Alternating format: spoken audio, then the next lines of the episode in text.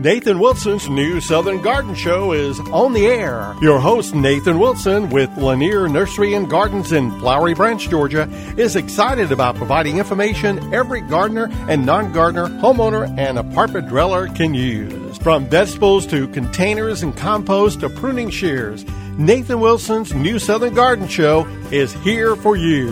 Now here's Nathan.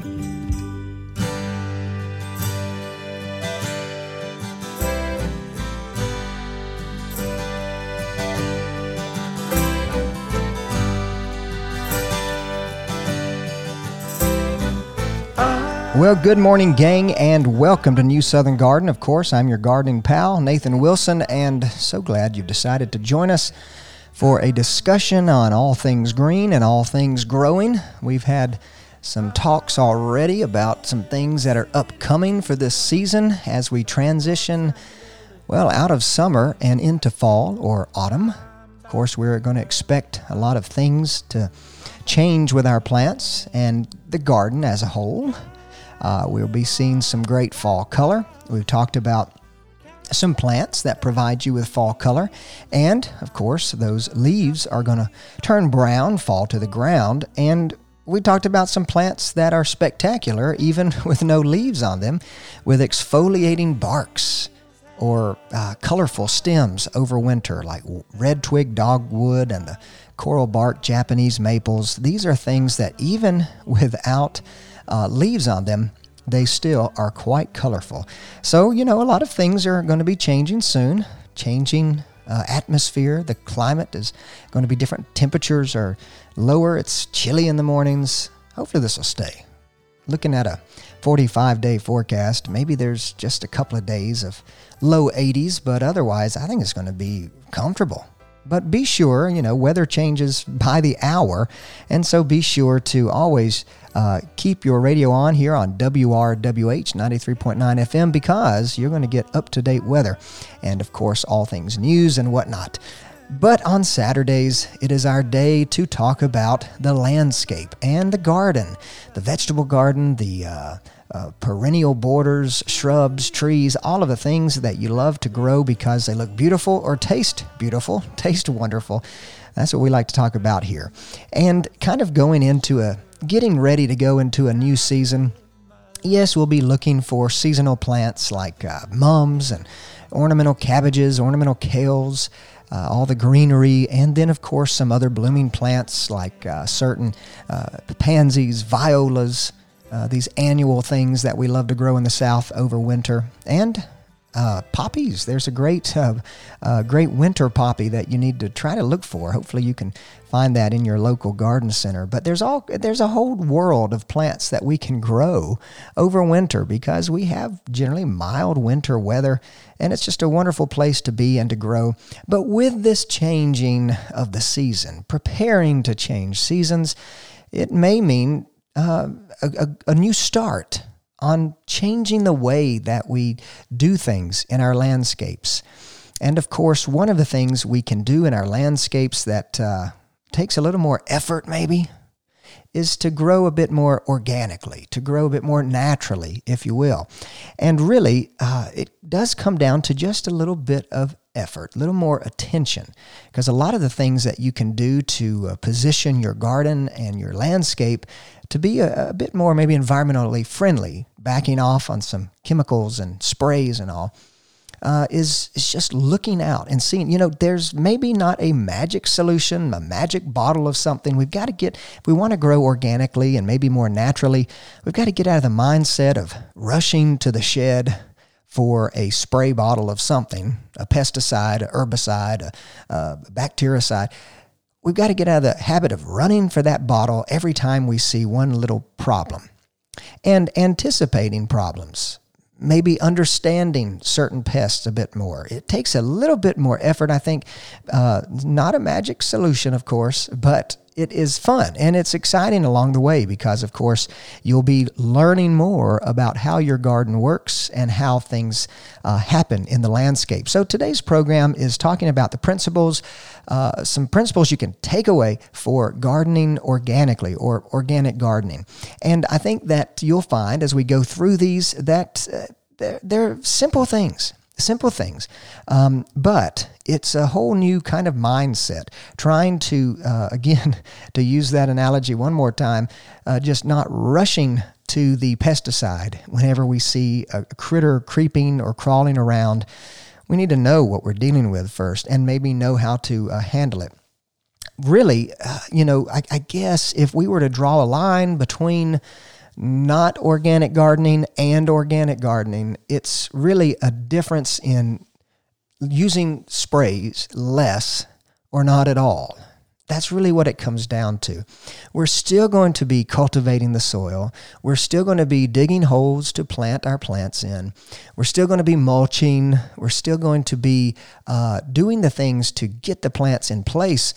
But then what do we do through the season of growing, or what do we do differently when we're talking about organic gardening from year to year? And so we'll give you some good, easy-to-remember principles. We've got, I think, 10 of them here. Hopefully we can get through them all, but you can make a note of them, write them down to remind you. If you are looking to maybe growing a bit more green, that's kind of what the lingo is, I suppose. Growing a bit more green, making a purposeful statement and intention to back off on using certain sprays. You know, I don't like to spray. I don't think any farmer would like to spray. It's an expense. Chemicals are expensive. They're becoming more expensive. And so looking at that, it's not something that probably anybody wants to do. But, of course, one of the reasons why commercial farmers and growers, horticulturalists, may use chemistries is because they do depend on livelihood. Their garden, you know, you and I may not be growing our gardens as an income, but they are. And that may be one reason why they choose to use certain pesticides, even though they're expensive. That is a thing. Another reason may be using, say, pesticides in place of people to pull weeds, to eliminate weeds. That may be another reason, because, of course, the cost of labor may be higher than the cost of applying certain of these pesticides. And, of course, if you are using pesticides, you just follow the instructions. You may not necessarily have to have a huge knowledge of what you're doing, what you're looking for. You know, you may need more knowledge in planning and thinking ahead and looking for problems where pesticide, grab the bottle and you use it. So making sure that we're educating ourselves goes a long way if we're trying to get away from running to the shed for that bottle of whatever you may have. And so, yes, there are reasons that, of course, growers, commercial growers in particular, may be using them, and local farmers as well as homeowners alike. You have your own reasons for doing these things and using these things. But again, maybe if we all looked a bit, we could save the expense of buying pesticides and using these things and try to do more preventing of problems, or try to let nature work itself out. Let the good insects attack the bad insects, promote the good insects, because anytime we're using pesticides, generally there are some selective pesticides, things that, of course, are going to only kill a certain group of insects and maybe leave the others alone. But in most cases, insecticides is kind of fair game with most of the common things you would find on the garden center shelf or the box store garden center shelf. Many of these pesticides are just going to be a kill-all, and you may not need to kill all things. You're just looking to control that one organism that is multiplying, taking over your tomato crop or taking over your corn or taking over your begonias or whatever. You know, we don't want to just throw a blanket out and destroy all nature. So we can use nature to our benefit and, of course, try to have nature attack the things we are looking to get rid of. So today we're going to talk about some principles for organic gardening, things that you can start to do now. You can start to do this weekend. I would encourage you to dedicate a notebook or maybe a Word document, or however you prefer to keep notes. Dedicate a space that you can write and remember what's going on at certain times of the year. I know it's probably easier said than done. Maybe you do with our smartphones, you use your camera and you walk around noting problems and actually taking pictures or video of the problems you see this year. Because if you have a problem this year, you can almost expect that problem to return the following year unless something is changed, unless you do something different and be intentional about that. So as we go through these principles for organic gardening, you'll find a common thread, which a lot of it is to know what you're dealing with, expect to have to do something, breaking life cycles and certain pests or diseases. And then, of course, maybe doing some research on figuring out the life cycle, figuring out what this problem is and how you might be able to prevent it or stop it from happening in the future. So, like I said, there's a common thread through all these, but they all do focus on different aspects of the garden. And really, they're practical. They're things we can use, not just things we learn and never use, but things we learn and actually can put them into place. This first principle for organic gardening is basically to choose plants or plant varieties that have fewer pest problems. You see, when you are planning your garden, when you're planning your landscape, be sure to ask the local experts. Be sure to ask the county extension agent. Be sure to maybe find online blogs that are in our region. Of course, coming to New Southern Garden is a good place as well. Your local nurseries, your local garden centers, and ask them about plants and varieties that don't usually require a large input of pesticides. You see, growing a garden in the Southeast in particular is difficult. We can grow a lot of things. And I talk about this all the time that, you know, this part of the world, the southern U.S., southeastern U.S. really, growing in this part of the world is a wonderful place. It's almost like God said, you can plant anything down here because we almost can. But we do have a lot of rain, which is good. We generally have maybe 52 inches. That's about an inch a week. And most plants need an inch of water. I mean, how perfectly it lines up. But we go through dry spells. We don't get it, and you know, we don't always get an inch of water a week, but it totals on an average of 52 inches a year. But with that extra water comes the heat and the humidity. That can be a problem, particularly for fast-growing populations of insects, and also it can speed up the process of the rapid growth, if you will, of the diseases and whatnot. So be sure to look into research plants and varieties that have generally fewer pest problems in our area. Now, remember, if you've already planted some things and you discover that you've chosen a plant which requires a certain amount of pesticides to live and grow in our climate, then you might want to replace that plant, replace that crop or whatever it is you're growing with something that is a bit lower maintenance, that doesn't require heavy sprays, it doesn't require, you know, so the idea is right plant for the right place is essentially what this step is about. And of course, planting based on a good knowledge of selection, knowing what you're dealing with is going to be critical when you're planting things like perennials or trees and shrubs in particular. You know, we are known as the peach state. We are known as the peach state here in Georgia. But peaches, they grow okay here, but they do take a lot of input on preventing diseases and preventing insects. And so even though we're the peach state, we're not the top place to be growing peaches. But once you've planted a peach tree, you're committed to it. You know, you can plant a tomato in the spring, and by the end of summer, it's gone. It's an annual plant. So when you're looking at perennial plants, be sure to do the research as much as possible, because if you're planting a tree or shrub that may have to be in your space for decades, you may be dealing with problems for decades as well. So when we get back from this break, we're going to talk more on the principles, a few principles we've got here written down on how to grow a bit more organically, organic gardening, and some things, practical things that you can start doing this weekend. Hang on tight. We'll be right back with more.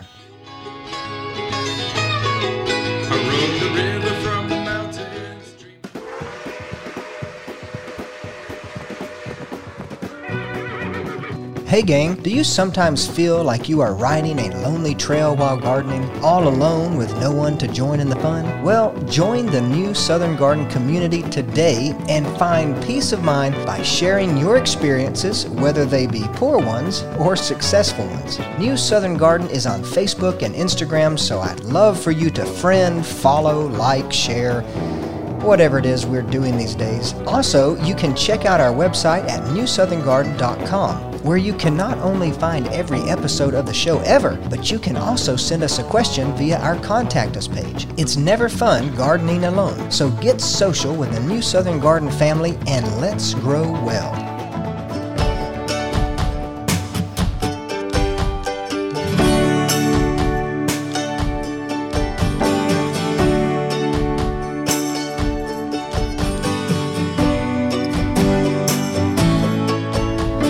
All right, gang, so today on New Southern Garden, we are talking about the principles, about 10 principles for organic gardening that you can take to your landscape, take to your vegetable gardens, and use them so that you're making wise decisions without having to apply pesticides, without having to use maybe so much chemistries and all.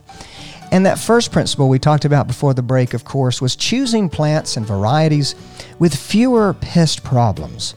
Going ahead and doing the research up front, making sure that you are discovering things that really are going to be easier to care for.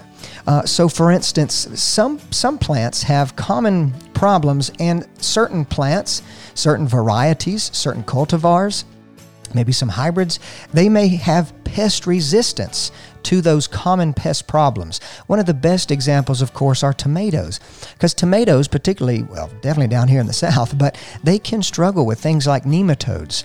Tomatoes can, which it is really not a disease. We usually group it as disease, but they are sort of more on the animal side, the pest side, not so much maybe disease side. But regardless, once you get them, it's hard to get them out of the soil. It's essentially virtually impossible.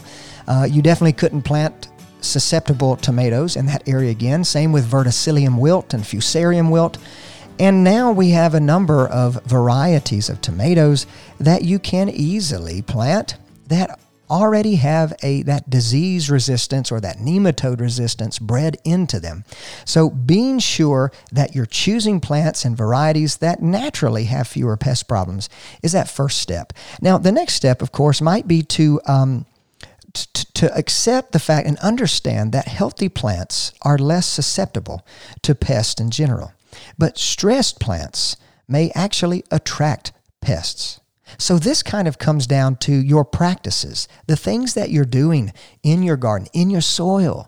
What are you doing to encourage the growth of plants? Plants that are growing quickly, are healthy and happy, are going to be able to defend themselves better naturally, rather than plants that, of course, are weak and puny and not growing. They're the ones that the pests are going to definitely be able to take over. So one step might be to, again, choosing plants that are adapted, that will grow well to our local climate. That's why I think that buying plants from your local plant nursery or garden center is going to be a critical thing to think about. Not only are you benefiting local folks and your dollars are going right back into your community, but of course, if a plant is difficult to grow in our area or not well suited, then a grower in your area who does depend on their business as a livelihood, they're not going to take the effort to grow something that takes them a lot of input and a lot of problems, potential problems. Also, when you are at the garden center, looking for healthy plants is going to be critical. You know, I mean, the garden center, plant nursery, they have tons of plants to choose from. They've got a lot of work to do. There may be some plants that aren't top shelf, right? But looking for plants that don't have current pest infestations is going to be critical as well. bringing a plant in that has insect problems, that has disease problems, is surely not going to benefit the other plants in your area. And another thing you need to do is to test the soil. Test your soil to make sure that the plants are going to receive the nutrients they need to stay healthy. And of course, you can have your soil tested at your local county extension office. Your extension agent will send your soil off to be tested at the University of Georgia soil testing labs, and you'll get a report in a matter of days on your email, and it will tell you if you need to make some changes for healthy plant growth. And of course, putting the plant where it needs to grow best. If the plant needs a certain amount of light, be sure to give it that certain amount of light. If it needs 6 to 8 hours of sun or more a day, put it in the sunny sites. But if your plants do need a break in the afternoon, put them there. And then maybe some plants prefer bright morning sun, but afternoon shade. That is a great thing to be looking for. And of course, the water conditions. If we allow, particularly in summer, our plants to get stressed because there's not enough water in our soil, we may need to consider providing them with extra water or using plants that don't require so much water to start with. And then, of course, that would be step two. So healthy plants are less susceptible to pests, but stressed plants may attract pests. Now, on a third note here, we need to always be anticipating problems. I mean, just like in our everyday lives, something pops up. You're late for work and you get caught in traffic. Well, if you maybe set the alarm earlier or didn't hit the snooze button 2 extra times, then you might have been able to beat the traffic and not be late for work. Well, the same goes in the landscape. We want to anticipate problems by, number one, finding out what pests are common in our area.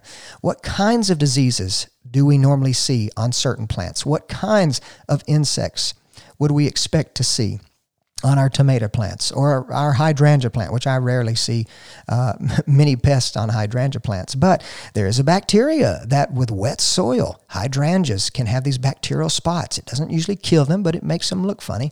And then we rush out to spray the plant when really we just have to know that that particular bacteria shows up when wet soil is around. And then, of course, we want to kind of look for plant varieties, again, that are resistant to regular pests. So if we have aphids, if we have those nematodes, with the tomatoes, use those varieties that are going to be resistant to those regular pests, if you will. And also with anticipating problems, we need to learn the life cycles of the pests that we would expect. What is the life cycle of the aphid? What is the life cycle of a certain bacteria or a certain fungus? In other words, how do they get to your plant? How do they arrive to your plant? When do they normally arrive at your plant? Is this a disease that starts and shows up because in the early spring it's cool and wet, and with the rain, the soil is splashed up onto leaves, and that's how the fungus or disease gets there? Or how are these insects? Are they flying here? Are they hiding out in the soil underneath the mulch over winter? How and when do these problems arrive to your garden? That's critical to know. And another thing to know when we're concerning the life cycle of these pests is at what stages of that pest life cycle are they most vulnerable? Or maybe most protected. When should we not try to eliminate them or deal with them? But when is it that we can pick them off and they're gone? Or can we spray them with a hose, with a high-pressure water, and that eliminates them? You see, plant pests have certain life cycles. Every pest is a little different. We go from an egg, we go to a nymph or a larvae, a grub, then we go to maybe an adult, and then the adults lay more eggs, and there's this life cycle. And so each pest might be a little different. Each pest might require something different at a life cycle, and they may also be less protected, more vulnerable at a certain phase of their life cycle. And of course, we can find the research online. We can find research in our gardening books. We can find research through our extension agent, and they can help guide us too along the way as far as here's my problem, When do I need to address it? What time during their life cycle is most effective to try to deal with them? So again, a lot of this, like I said, has a similar thread. Choosing good plants for our area, knowing that they're going to perform well, but also knowing if they have regular pests that come to them, knowing those pests as well as possible so we can try to knock them out at certain phases of their life cycle. It is super easy, and we've been doing this for a long time, maybe. Some of us have jumped on the organic wagon a long time ago, but it is super easy for us to run to the shed and grab a bottle of spray of some kind to kill bugs. But by doing that, we may be killing good bugs as well. And so these are just some simple things that we can learn, that we can put into practice to help try to alleviate the pressures of pests in our landscape without having to use a lot of chemistry. When we get back from this break, we're going to talk more principles for organic gardening. Hang on tight.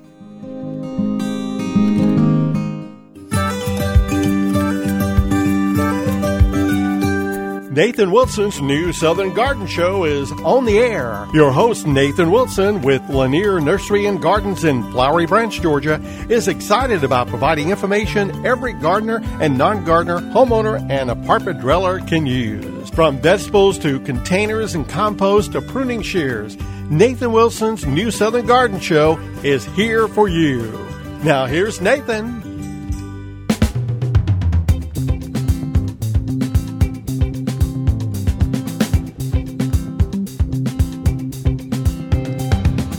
So, gang, if you're just joining us this morning here on New Southern Garden, be sure to check out NewSouthernGarden.com because, of course, this episode, today's show, will be posted there in a few short hours. And, of course, you will be able to find all of the episodes, all the shows we've ever had since we started New Southern Garden.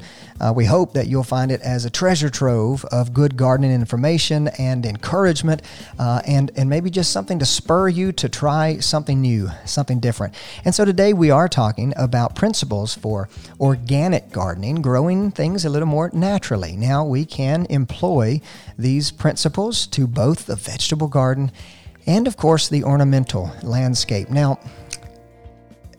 every area in the garden can have potential problems. Any area is up for debate on that because these are living organisms, and other living organisms may want to attack our gardens.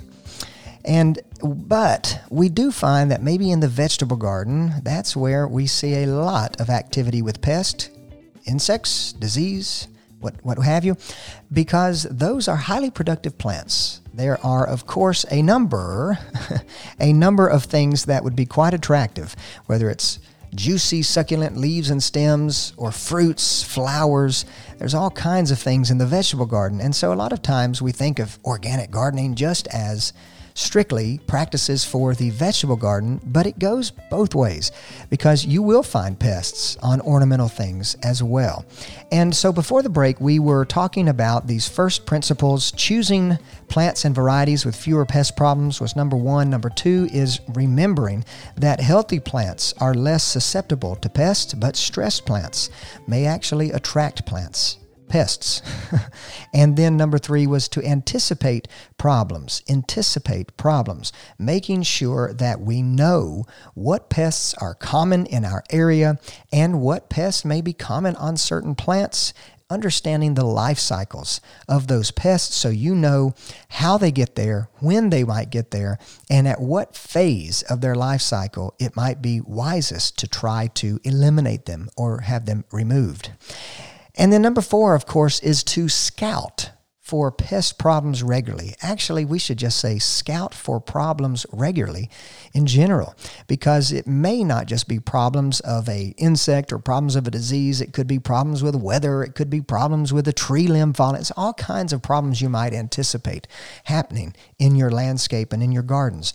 Remember, when it comes to pests, it is much easier to manage young insects and small populations, rather than trying to deal with adult insects in large numbers. So scouting regularly, you don't have to necessarily put it on the calendar and a reminder on your phone maybe.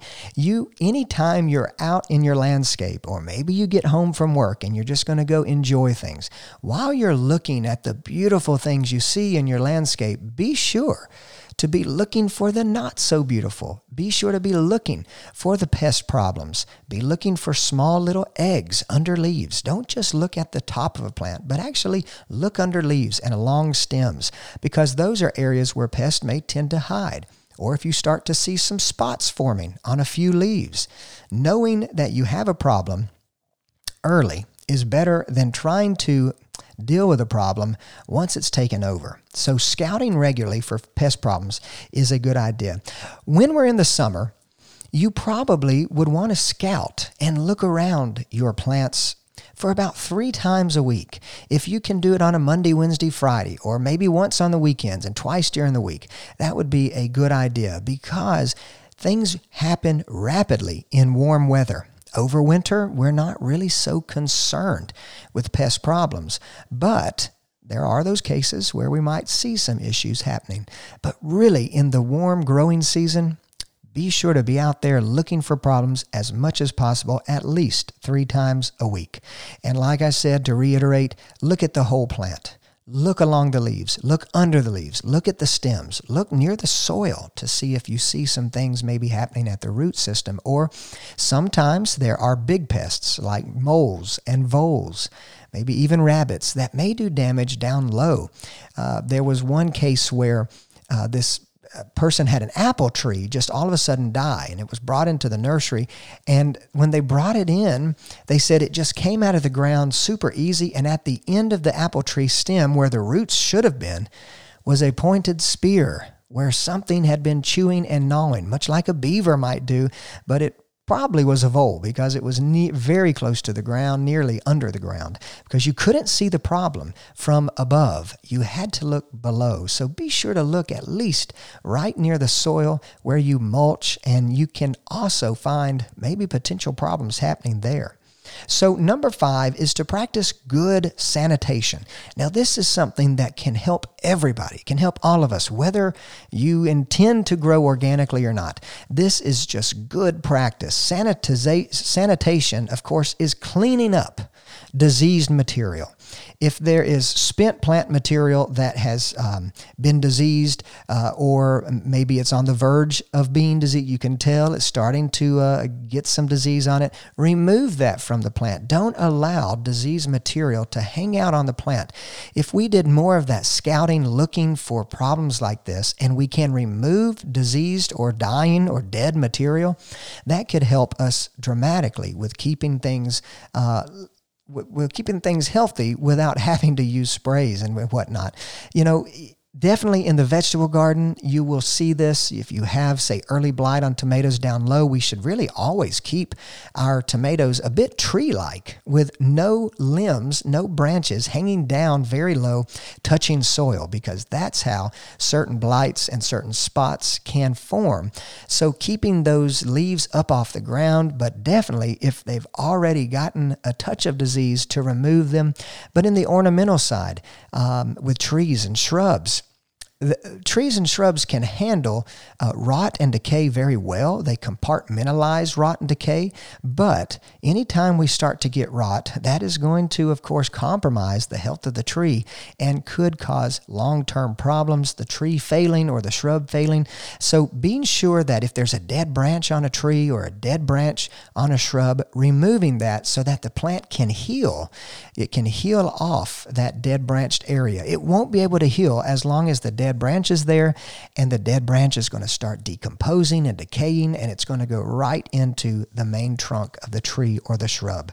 So good sanitation is a wonderful thing to do, particularly because over winter, when we get to the end of fall, like this time of year, we need to pull out any decay that may have happened. We need to pull out any disease that may have occurred, because a lot of pests, particularly diseases, they can harbor in the soil. They can harbor in that crop debris.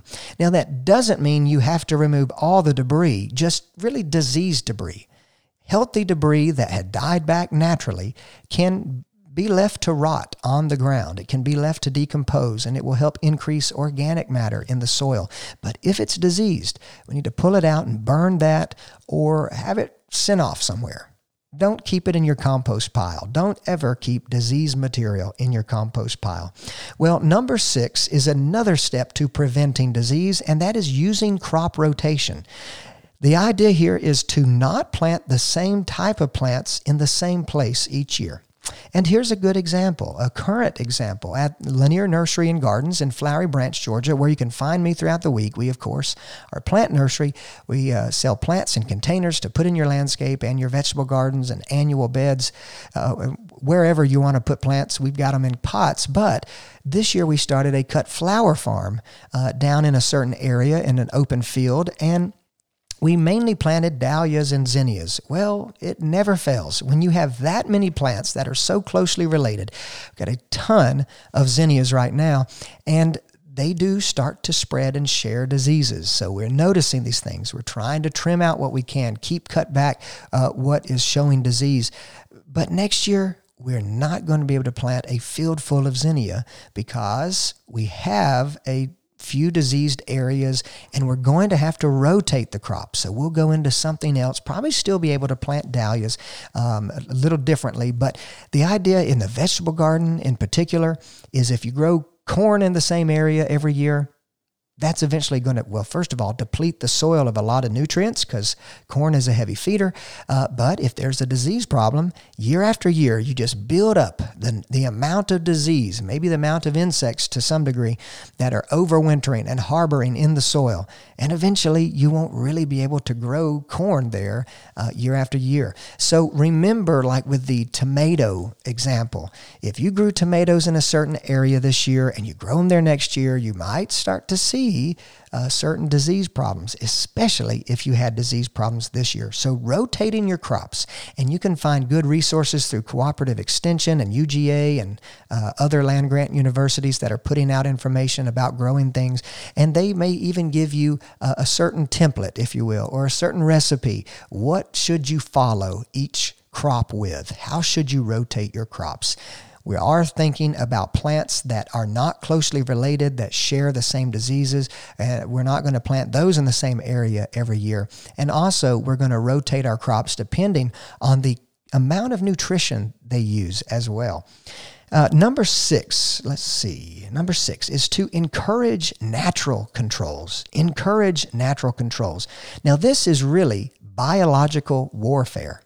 What we're talking about when we talk about natural controls is allowing nature to defeat nature, okay? So if we have bad insects in our landscape or in our vegetable gardens, then promoting good insects, what you and I would call good insects. Ladybugs are wonderful predators. We talked about predatory insects and, of course, beneficial insects a few weeks ago. You can find more details about that at NewSouthernGarden.com. But if you grow a lot of blooming flowers and herbs, that generally is going to attract beneficial insects. And I love to walk through the greenhouse at the nursery and see ladybugs on leaves, because they are making a home inside the greenhouse. And now when we have an aphid problem, when we have maybe a whitefly problem, we know that we have some biological controls going on right in front of us. This is biological warfare. That's where certain naturally occurring critters are eating other naturally occurring critters. So being sure to encourage natural controls. Planting trap crops may be a good idea. A trap crop is sort of the opposite end, where you're planting living material that may attract certain pests greater than the plants in your landscape or in your vegetable garden. It sort of pulls those bad insects into itself. They'll consume that and maybe, hopefully, spare your beloved plants, your desired plants.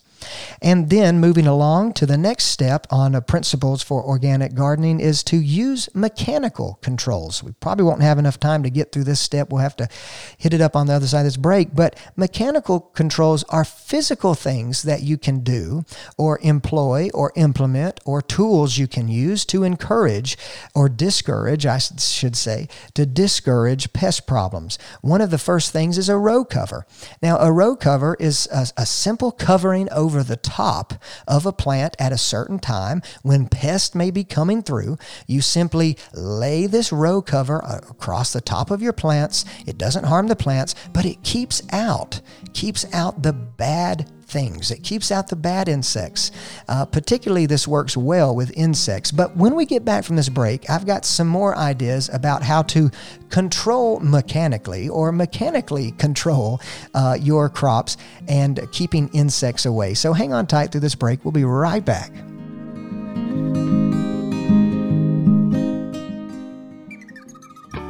Hey gang, it's Nathan. Thanks so much for listening to the New Southern Garden podcast. Of course, I love providing you with horticultural information to get you growing and growing well. But sometimes you need more than just information. You need plants. So I'd love for you to join me at Lanier Nursery and Gardens in Flowery Branch, Georgia, where you can find me throughout the week. But you can find more than just me, of course. At Lanier Nursery and Gardens, you can browse through our wide selection of ornamental trees, glorious shrubs, and colorful perennials and annuals. And I want to thank all our listeners who have already made the trek to Lanier Nursery.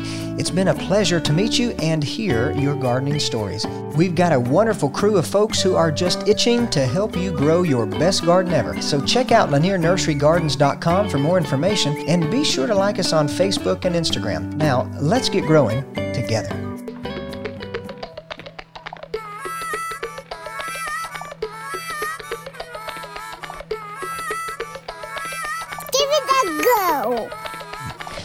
So gang, today on New Southern Garden, we are talking about the 10 principles for organic gardening. Now, it's just 10 things here.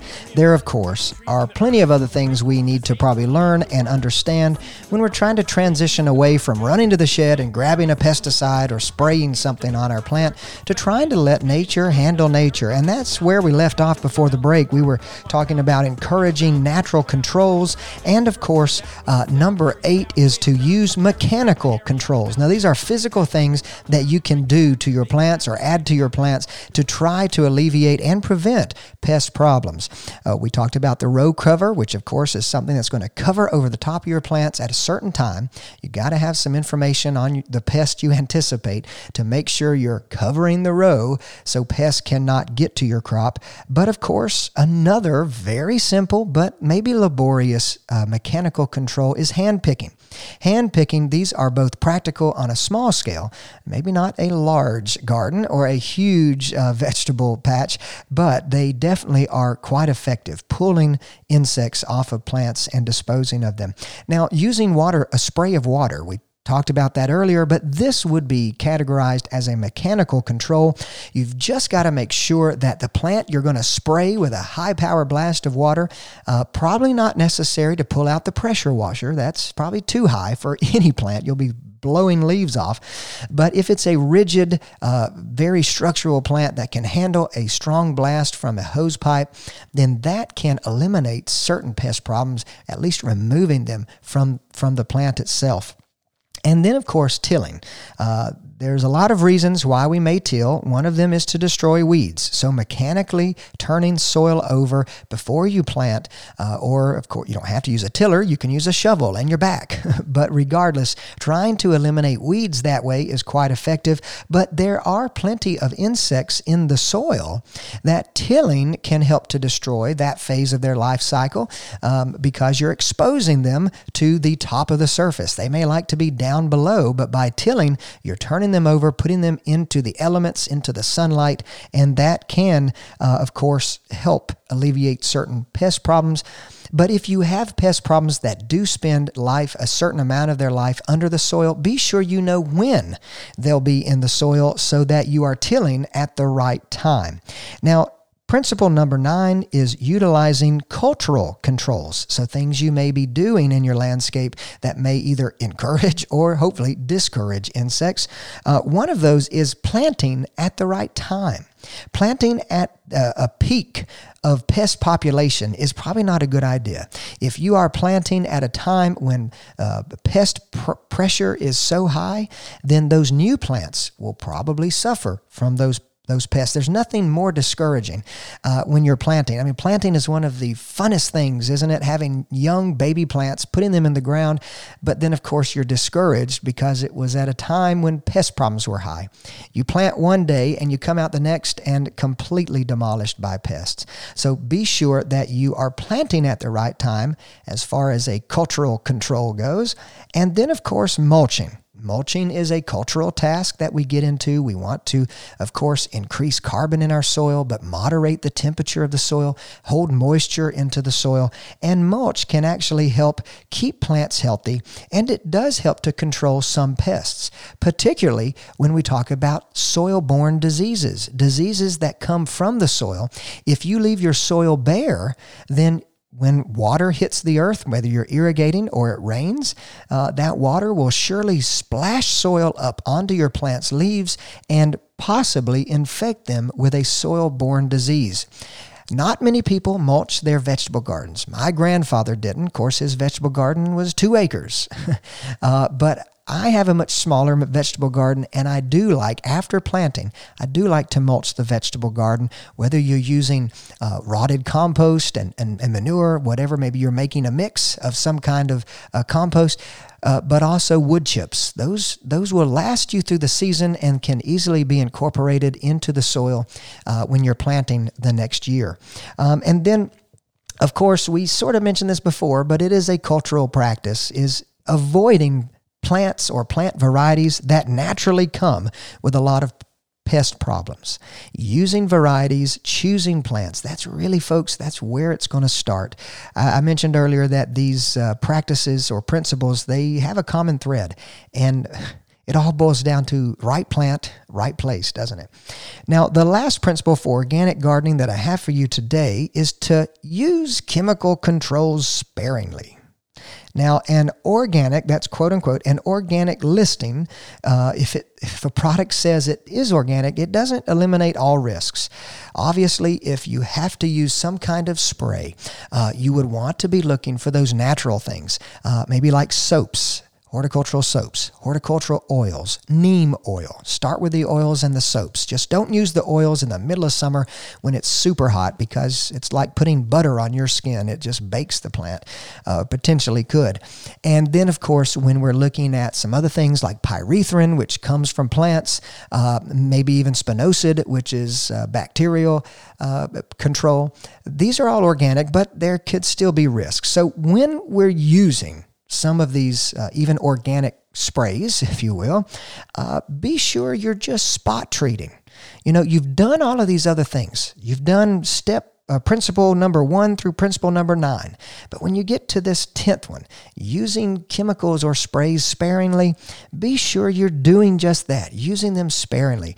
There's no need to be spraying large areas, especially if you've used your cultural controls, used your mechanical controls, you've sanitized good, you're rotating your crops. You shouldn't have to use even organic products very much at all. And of course, if you have to use pesticides, only use pesticides when there's really no other practical option. But I believe that if you can follow these 10 steps, of course, let's summarize. Number 1, we're choosing our plant varieties that have naturally fewer pest problems. Number 2, we've got to remember healthy plants are less susceptible to pests, but stressed plants may actually attract them. Number 3, we're going to anticipate problems and know the life cycle of the plant of the pest problems we may encounter. Number 4, we need to be scouting for pest problems. Scouting regularly. At least look over your plants 3 times a week, particularly in the summer. Number 5, we're practicing good sanitation. I keep messing that word up, Mr. Producer. We're going to practice good sanitation by disposing of diseased materials and not composting those one bit. Number 6, we're using crop rotation. From year to year, we're planting something different in different areas. And number 7, we're encouraging natural controls, trying to attract the good insects, the predatory insects. Number 8, we're using mechanical controls like hand picking, spraying with water, tilling the soil, row covering our crops. Number 9, we're utilizing cultural controls, of course, planting at the right time, mulching, things like that. And number 10, when we have to use some kind of spray, some kind of product, we only use it sparingly. We only use it sparingly, using spot treatments rather than full-on out-blast sprays, you know. So, gang, I think that if we look at how we're doing things in our landscape, if we're looking at what we're doing, we can follow some of these principles, make our gardens a more habitat for nature, for good insects, and let them do the work for us. That's really what it's about. So I think this weekend you can get out there and you can give organic gardening a go with these 10 steps. We'll probably talk more about this in the future, so join us next week for New Southern Garden and WRWH 93.9 FM. My name is Nathan Wilson, and I hope you stay well and grow well. See you next week.